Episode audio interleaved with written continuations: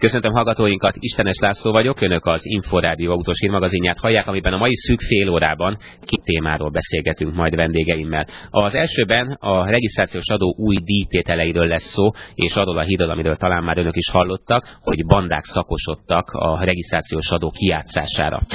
A hírek után műsorunk második felében pedig arról az Esztergomban készülő szabadidőautóról beszélgetünk majd, ami tehát itt készül, méghozzá jó minőségben, véleményünk szerint abszolút helye lenne a magyar piacon. Ennek ellenére mégis úgy tűnik, hogy Magyarországon nem kerül a szalonokba.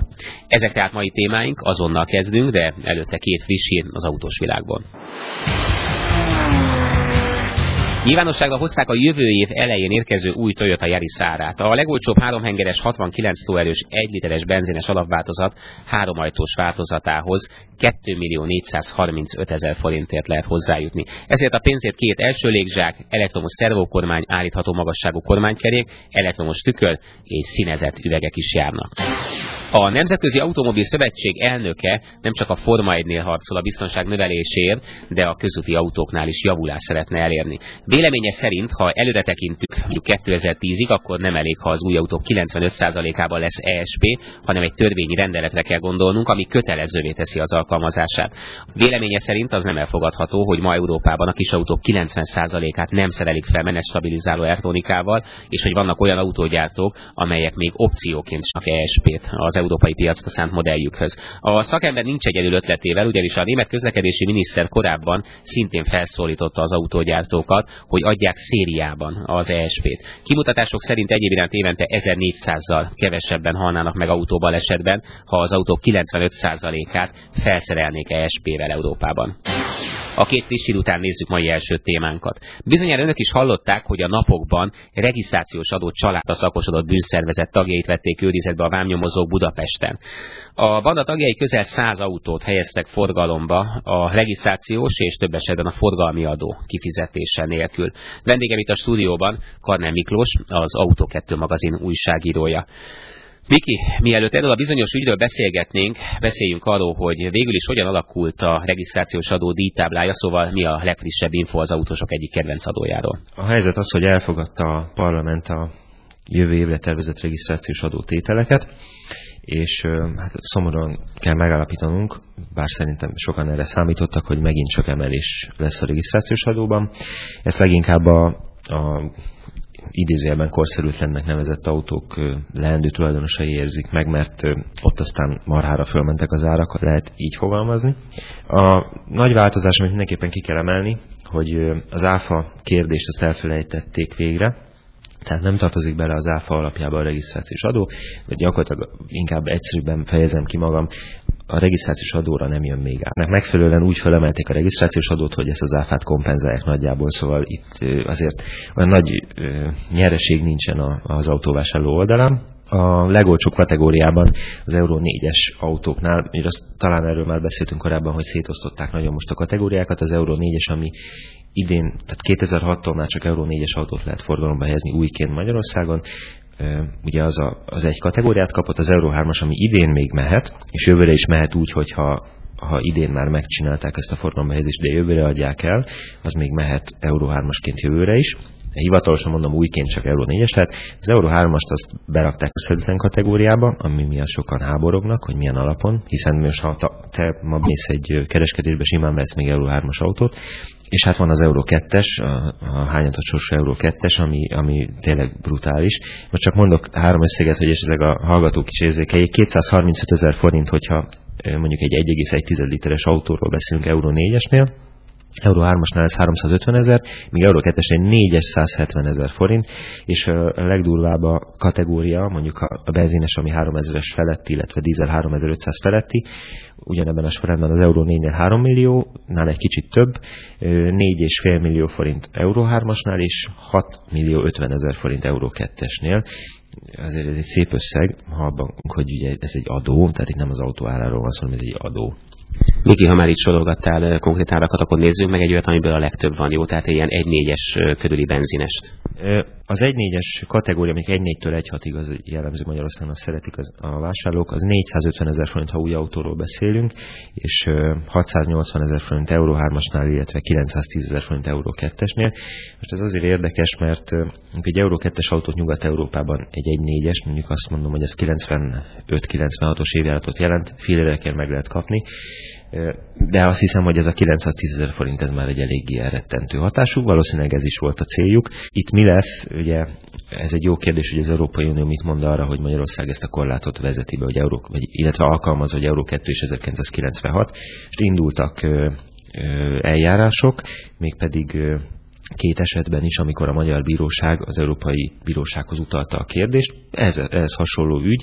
Tulajdonképpen amit kifogásoltak az, hogy miért kell ekkora magas regisztrációs fizetni egy használt 8-10 éves autóért. Nagyon kíváncsi leszek, hogy mi lesz ennek a vége, de az a gyanúm, hogy ha ez a per, amiről most beszélünk, illetve amik elindultak ilyen eljárások, ezek kedvező meghallgatásra találnak, akkor itt akár visszamenőlegesen is milliárdokat kell kifizetni az államnak. Meglátjuk, hogy mi lesz. Egy példát azért mondanék csak, hogy van embereknek humorérzékük, itt ebben a kellemetlen helyzetben is. Autós hirdetés láttam, hogy egy Alfa Romeo, ami körülbelül 300 ezer forintot ér, 1 millió 800 ezer forint volt kiírva rá, megnéztem a hirdetést, mert érdekelt, hogy miért adja 1 millió 800 ezerért, és azt írta, hogy ez az autó a magyar állam számításai szerint ennyit ér, mert ugyanis az avultatás az annyira minimális, hogy való valóban egy 1 milliós összeget lehetett odaírni. Ez azért azt hiszem érzékelteti a helyzetet. Miki, egyébként jobban járnánk, hogyha átvennénk bármelyik EU-s ország béli adót, vagy egyetlen lehet erről szó? Azt gondolom, hogy nem kéne ezzel az államnak foglalkozni, hogy átvegye bármelyik országét.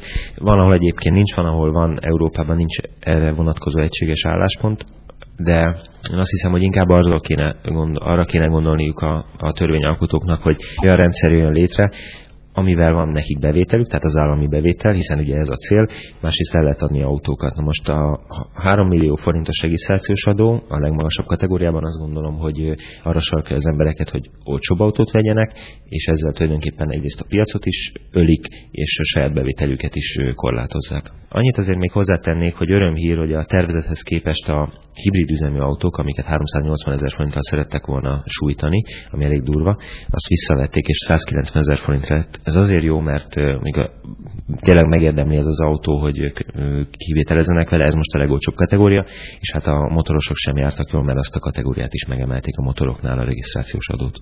Na ennek a hibrid üzemi támogatásnak ennek én magam is örülök. Ezt a mostani beszélgetésünket úgy vezettem fel, hogy itt talán itt ezért a regisztrációs adóval kapcsolatban történtek csalások. Hogy lehet ezzel csalni? Sajnos elég egyszerűen lehet csalni.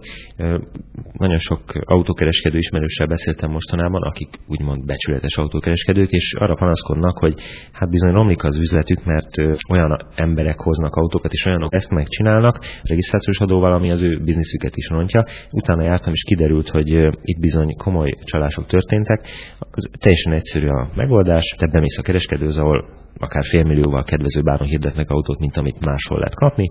Megtetszik, megírod, megkéred, hogy helyezzék neked ugye forgalomba, és a nepper, vagy nem túl szép jellemű kereskedő, az pedig egy fénymásolt, illetve hamisított adóigazolással megy be az okmányirodába, hiszen ugye neked be kell mutatnod az átíráskor, hogy te befizetted a regisztrációs adót, nevedre szólod a papírt, erről nem tudsz semmit, megcsinálják, odaadják, papír rendben van, te elmész, aztán majd egyszer csak jön a, a vámhatóságnak a felszólít regisztrációs adót.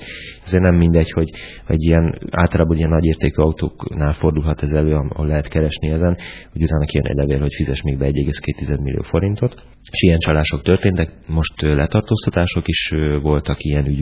Most az a helyzet, hogy össze fogják hangolni, úgy tűnik elvileg talán a jövő, évben már nem lehetnek ilyen csalások. A jövő évig, vagy akár még azután is, hogyan tudunk erre új autót akar vásárolni, vagy akár használtat, akkor, akkor hogy tudja ezt kikerülni? Nézd, az mindenképpen gyanús, hogyha egy autó, aminek a piaci értéke 5 millió forint, az 4,5 millió forintért, vagy 4,2 millió forintért kínálják. Én azt gondolom, hogy végig kell menni a, a, az autókon, amit éppen kinézel 5-6-8-10 más ajánlatot is meg kell nézni, és a, mondjuk a forgalomba helyezésnél pedig esetleg ragaszkodhatsz ahhoz, hogy ezt te intézd el, tehát ne bízd rá a kereskedőre ezt a, a, az ügyet, és akkor már is más, másképp fest ez a dolog. Igen, de ebben pont az a jó, sokan használják, és én magam is, amikor használt autót vettem, akkor pont az a jó, hogy ezt más intézi el helyettünk, tehát nem kell nekünk utána járni.